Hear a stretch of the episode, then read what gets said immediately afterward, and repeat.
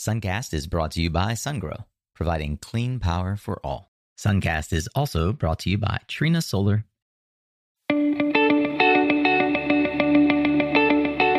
Hey there, Solar Warriors. I'm Nico Johnson, and this is Suncast.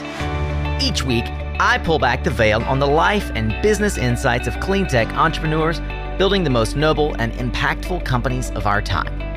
I hope what you learn from this conversation is a catalyst for your own growth.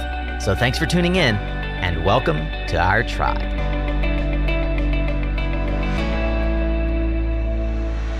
Hey, welcome back, Solar Warriors. Welcome to Tactical Tuesday, short form conversations with subject matter experts designed to give you the practical tools, tips, and advice to build your solar business or career and grow with us here on Suncast.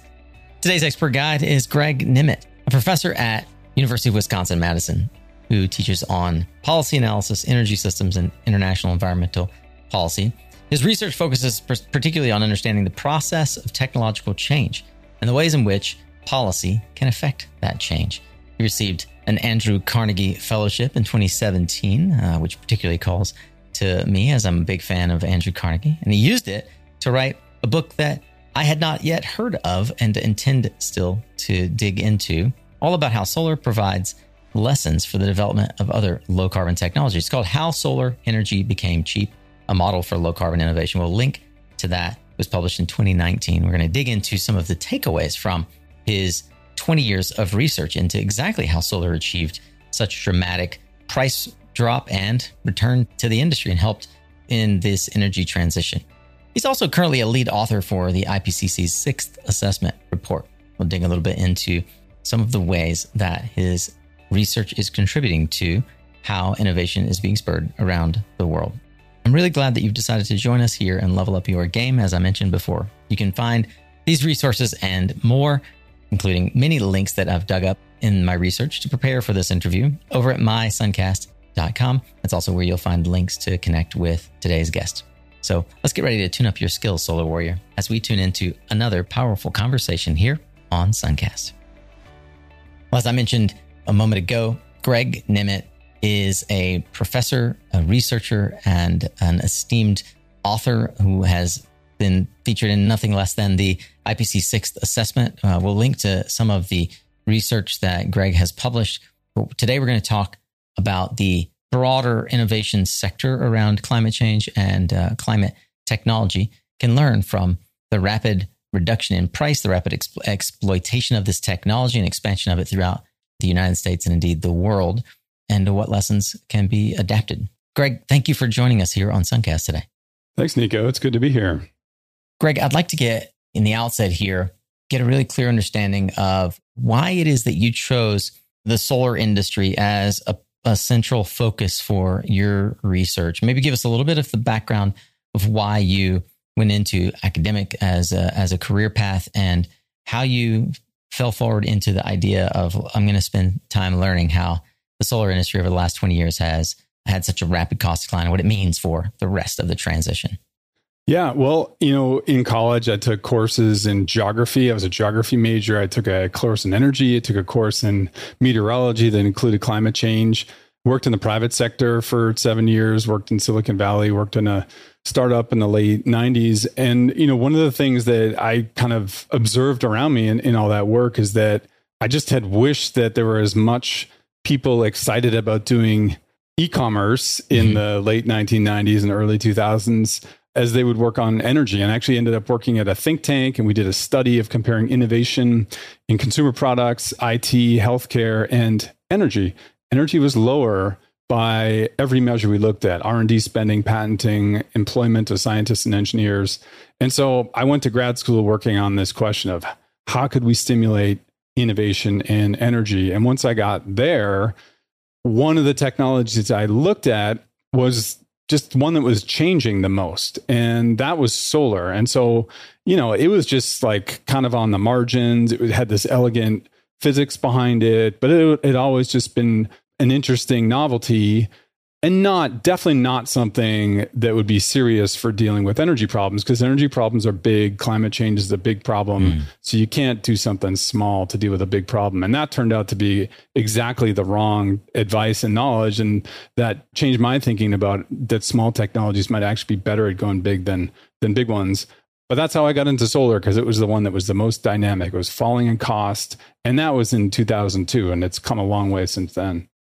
In my cursory understanding of the way that you put together your research around the, the solar industry and the dramatic, uh, as I've mentioned a couple times, the dramatic arc of product expansion and adoption uh, from the late 20th century to now, you pose a a general question with the book how did solar become inexpensive? So i'd love to hear some of the theses that you tested around how solar became inexpensive some of the things that you learned like how we got below $20 a megawatt hour for solar uh, as a delivered cost and the learning around how you could support other low carbon technologies with what you refer to as analogous properties. Let's just unpack those three a little bit. I mean the first thing that i always tell people, probably more outside the solar industry, but even inside, is how cheap solar is today and then how far it's come. And it's been a factor of 10,000 from the first commercial sale of a solar system, which was on a satellite in 1958, where it was $300,000 per megawatt hour, to today, where we have power purchase agreements below $20 per megawatt hour. And so, how did that happen? And I point to three conclusions I come out of it with. First is that no one country did it. It was a relay race. No country maintained its technological lead for more than a few years. No company that was the biggest solar producer in the world ever stayed that way for more than a few years. It was a relay race that a lot of countries contributed to. But if I had to really sum it up, I would say that the US created the technology, Germany created a market, and the Chinese made it cheap. And it was that sequence that was really what worked so well. And part of what made that all work well is these international flows. It was people moving around the world. It was capital moving around the world. It was knowledge moving around. It was production moving around. It was cells being made in one place and put into modules other and then installed in houses and uh, centralized locations in other places. So those international flows are absolutely crucial. And then the final conclusion for applying it to other technologies is that it all went too slowly. Even though it's been a dramatic change factor of 10,000, less than $20, cheapest form humans have ever been able to make electricity at scale. It took 70 years to get there. And if we wanted to develop a new technology today and we were going to follow that pathway and successfully get to like 3% of electricity supply 70 years from now, it's too little. So the real the question now is how do we go faster? And as I suggested in the beginning, while we could spend a lot of time just thinking about kind of the individual details in which you cover in your book around R&D, procurement and workforce, codifying knowledge, there are a lot there are a lot of aspects through your PhD study that you did explore specific to solar. I would encourage folks, and we'll link to it, to, to take a look at the book. I think that the takeaways for other technologies is probably the most appropriate way that we can pay forward the learning from the solar industry. Before we go into the specific recommendations that perhaps you would have, what are the types of analogous properties that you point to, and what sort of technologies on the edge of decarbonization get you excited in terms of where your learning can be applied? Yeah, that's a good question because, you know, the solar playbook that we have now, it doesn't work for everything. It doesn't apply to, you know, large scale chunky technologies where it's billions of dollars of investment to build one of them. But if you have a technology that's got properties where there's some technology aspect, where there's some kind of production technology rather than design technology, that seems really interesting. And then to me, the one that's really the the real crucial connector is iterations. If you make many of the same thing, or actually better, make many of slightly different things, you can learn. You can apply new technologies, apply new techniques, figure out how to do it better, have labor people working on these plants do better. And you know, that's the magic of solar. Like if we think about how many nuclear power plants have ever been built in the world, it's less than a thousand. Yeah. If we think about how many solar panels, it's getting close between three and four billion And so that's mm. a million times more chances to improve and apply some new technology. So if you've got other ones like that that look similar, lots of repeated tasks you can incrementally improve. That's what batteries for electric vehicles look almost exactly like. The playbook's almost the same. The reasons those have come down in cost almost at the exact same rate are a lot of the same reasons. And so if we look forward, think about other small scale distributed technologies where there's massive iterations, those are ones where you could learn from solar. Can you give me some examples of technology that you see as readily applicable to the same type of scale? Yeah, so certainly batteries for electric vehicles, that's already going. Mm-hmm. Any kind of demand side technology where it's small and distributed and repeated. So LED lighting has done that. You know, 20 years ago when I was looking at solar, LED lighting was interesting, but it was ridiculously expensive. And it's not like that today. And it's because of the same pathway. And the other ones, maybe heat pumps. So air source heat pumps and maybe ground source heat pumps too, where those are really taking off in a lot of especially European countries that played a big role in places like Switzerland for a while. And those could really become uh, play big roles as well. And then the other area where it's more of an open question, but potentially really interesting, is removing CO2 that's already in the atmosphere, because we're probably going to need to do some of that. Could you do direct air capture with a small scale approach like solar? And there are companies that are trying to do that and actually have built some plants to do that. And we'll we'll see if if the playbook works well for them. But a lot of the same ideas is what they're trying to do. One of the things that you point to that actually help to to foster the ability for the globalization of the product category for solar to work was this idea of globalization of the industry. Yet, you know, we're seeing a sea change, not just uh, at home here in the United States, North America, but also in Europe, where the economy is becoming less and less globalized. We're seeing calls for manufacturing production tax credits here in the United States, suggesting that we would want to bring production back from China, where they made it cheap. How does the changing global sort of economic landscape and domestic recall, if you will, of manufacturing affect the arc of innovation for climate change and climate action? Yeah, it's a great question. It's something that I've like thought about, and it's, it's prompted my thinking a bit more with things like the Green New Deal from a few years ago, mm-hmm. where a big part of the original Green New Deal resolution was that all of the money had to be spent in the US and it could be mm. products sold to other places, but all the money had to be spent in the US. And I just saw that and thought, well, that's just going to slow everything down.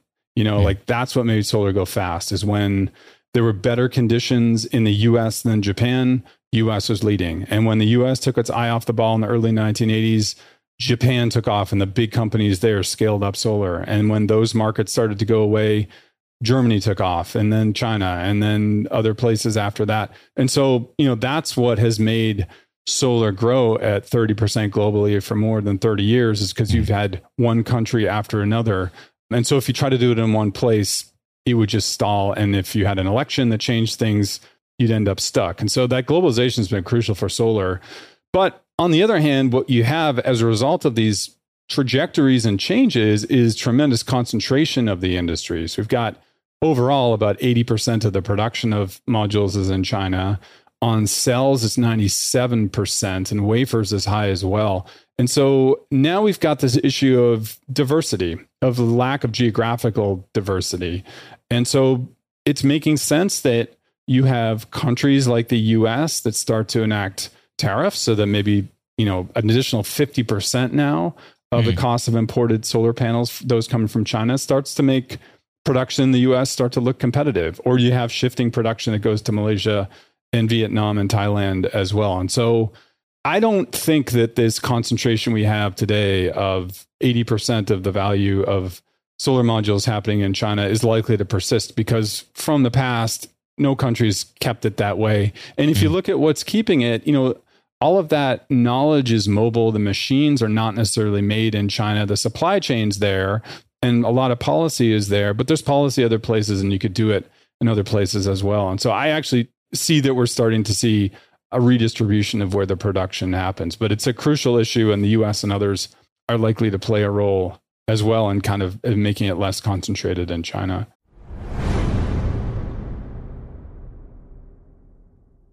Have you been curious about utility scale storage? Sungrow's revolutionary liquid cooled solution is revolutionizing the storage landscape. Its built in DC to DC coupling, combined with other features like higher energy density and 3% slower battery degradation, make it a robust solution that companies nationwide are choosing. You can learn more about this innovative solution by Sungrow by visiting mysuncast.com forward slash sungrow.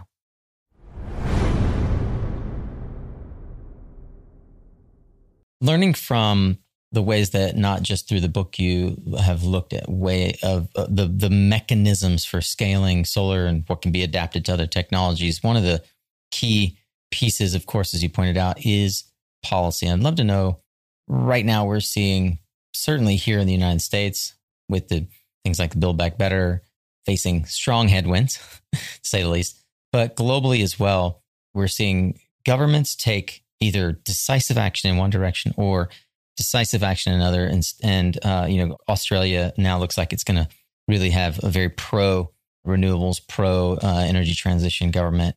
And Europe is in the midst of a war. What?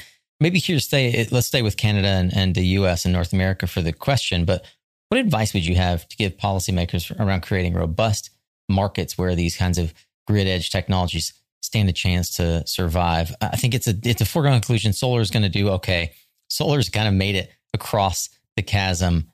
But what options are available, and what what advice would you give those policymakers?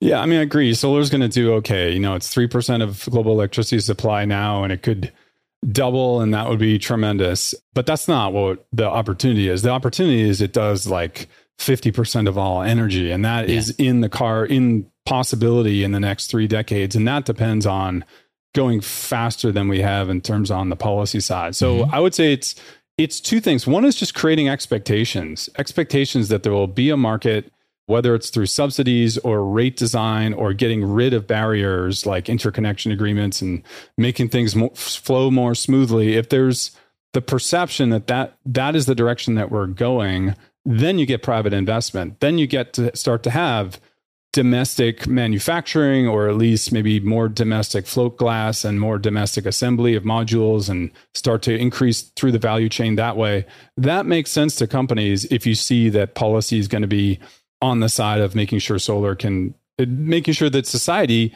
takes advantage of this opportunity through through solar that's to me is is the direction that we need to be heading is to create expectations that policy forces are behind this, that the private sector is going to play its role, that individuals will play its role, but that the general trajectory is to take advantage of this and make things go faster and get things out of the way. And I think that's that's what a set of policies needs to do. It doesn't have to be at all as heavy-handed as what Japan did in the 90s or Germany did in the 2000s. You know, we can have a much lighter touch in terms of the level of subsidies and the level of public funding, but it does need to be kind of asserted that this is the direction we're going so we get, you know, barriers out of the way. If we focus on the opportunities here in North America where policy seems to have been created to spur not just the solar market, but economic growth around building back better, there are very strong headwinds uh, politically. Are there outlets for the executive branch, in particular, Biden, with things like executive orders to move climate action politically forward, even in the fa- in the face of a Senate that is not in favor and doesn't support it? I mean, I think what he's got are executive orders. So yeah, the Senate won't do anything like Build Back Better. The Supreme Court said we can't do something like using the Clean Air Act for the Clean Power Plan to regulate power plants, and so Biden has executive orders, and you know that can get things moving, keep things going. I think in the longer term, which is not that long, two to four years, we really do need mm-hmm. to have stronger legislation to get things moving. But to keep things going in the face of these headwinds in Congress and the Supreme Court, executive orders are the way to go. So it could be a price on uh, social cost of carbon and maybe a higher price than in the past, so that when cost benefit analysis of regulations goes in, you have to take into account the damage that putting CO2 in the atmosphere accounts for possibly there's ways to create some kind of subsidies, direct funding for infrastructure. That's something they even announced today on on adaptation. So yeah, there are things to do. Probably support for manufacturing. That's another way. Um, mm-hmm. So there's a ways to keep things going. But it's hard to create these long term expectations by him and his abilities. And so maybe that's going to come from states and from the private sector that kind of see see the opportunities here. Yeah, I'm glad you took it in that direction. Uh, you know, the the problem with the executive orders, I could be totally wrong on this, but my understanding at least is it's really a stopgap. You mentioned that in the next two to four years, we need stronger legislation to keep things going. And the reality is, in the next two years, it's possible, likely even, that we'll change again in administration. And those executive orders are a frail crutch for progress in that regard. Do you see any clear winners at the local level in terms of states who others could look to and say, man, the folks working on policy in this state really have their head on straight. Other states should be learning from them. A. And then I'll follow up with a B.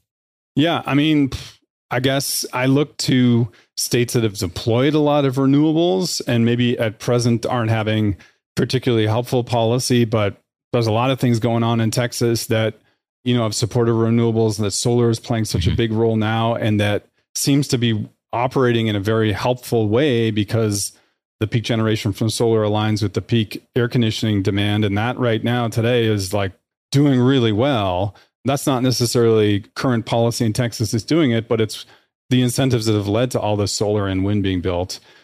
California, with its targets for renewables, is you know definitely on the order of some of the European countries that are getting very large shares of their electricity from renewables. And then New York, which has a comprehensive decarbonization plan, mm-hmm. is putting that to work and actually successfully building a link to Quebec to take advantage of the hydropower there. And so once you start to get these systems that are serious about decarbonization, it's not just about incentives for solar or wind, but it's about a, a zero carbon economy where solar and wind play a big role. I think that's where you get these expectations aligned and you get these long term investments. So yeah, New York and California seem to be the ones that are really doing that. Yeah, and the work that NYSERDA in particular has been doing in New York is tremendous, along with the governor of New York. Now, the present governor of New York really yeah. taking a stand, saying doesn't really matter what happens in DC. This is this is what we're going to do in our state. I wonder when consumers get hit in the pocketbook when we'll call like Chinese tariffs get placed on industry writ large, right? Not just solar, but washing machines and microwaves and all kinds of appliances that do come from not domestic manufacturing. And there are these macro industries like glass and steel that we have as homegrown industries. Are are there vectors like glass and steel that the solar industry should be leveraging better in terms of creating alliance to strengthen the narrative around why it makes sense to invest in these clean energy technologies and these uh, these these innovative grid edge technologies for climate change? Yeah, you're right. There's something about steel, especially that has a connection to national security. I guess is pretty big reason why the U.S. and other countries like protect their steel industry from foreign competition. And you know, you could start to say, well, energy security is not far from national security, and so having a domestic solar industry for manufacturing industry aligns with that. So, you know, it's a couple of steps and probably takes some appreciation to say, wow, this is something that's important now.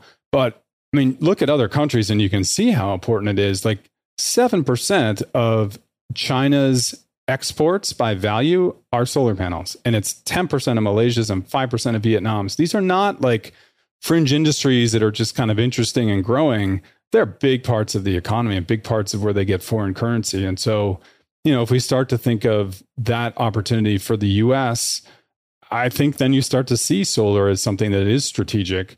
I would tend to think that it's probably less disruptive to provide subsidies or help for manufacturing support rather than increasing the cost of imports from China. That's a pretty blunt tool and it imposes, like you say, costs on consumers and really threatens the livelihoods of the much larger number of solar installers than there are people employed in the solar manufacturing or even could be in the US. So I would tend to say let's support manufacturing with some direct subsidies or other help that way rather than just continuing to make Chinese solar panels more expensive than they otherwise would be.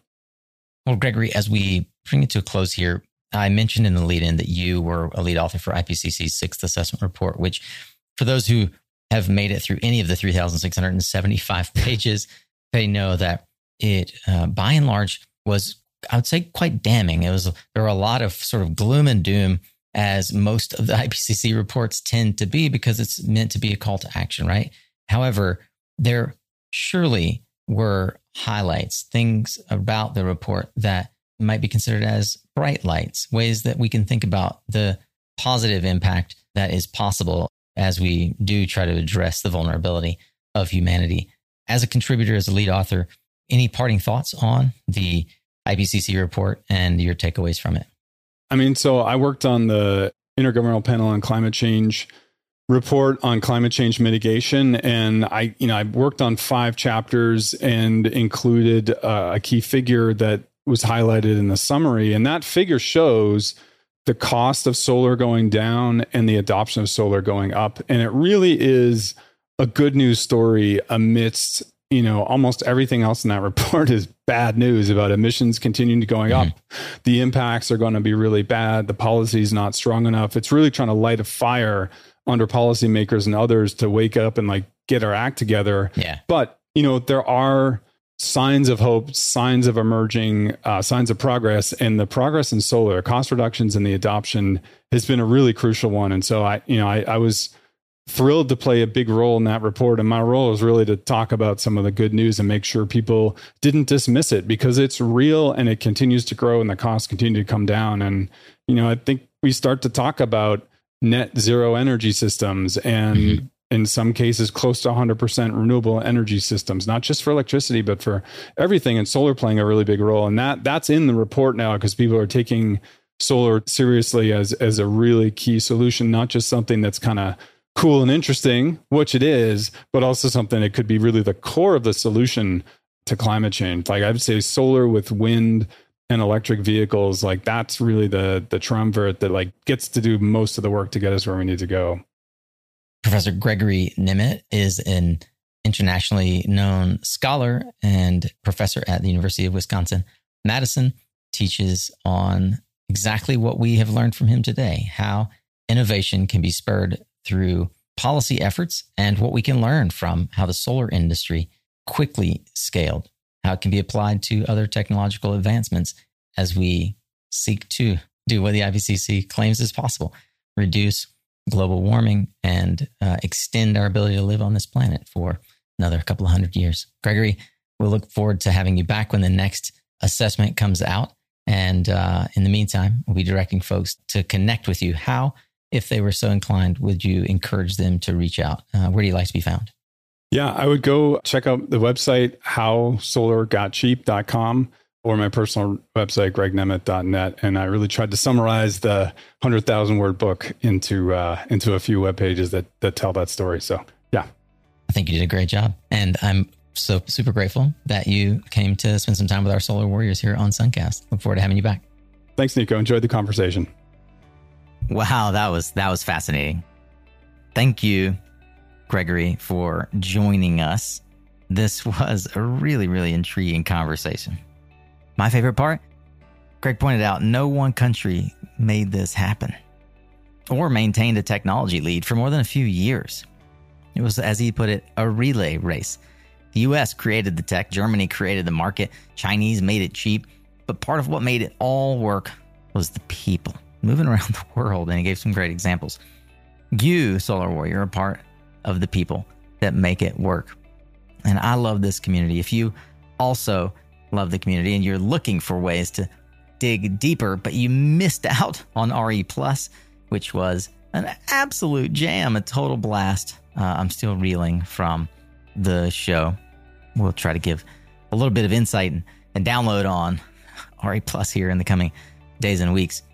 But one of the things that I'm fascinated by is our fast growing community over on our Discord server. Uh, it really just blows me away the the depth of how people are, are digging in and helping one another. If you haven't checked it out yet, go to mysuncast.com forward slash community. We'll also be posting up on LinkedIn my thoughts and uh, and and insights from the further thoughts and insights from this interview with Greg Nemet.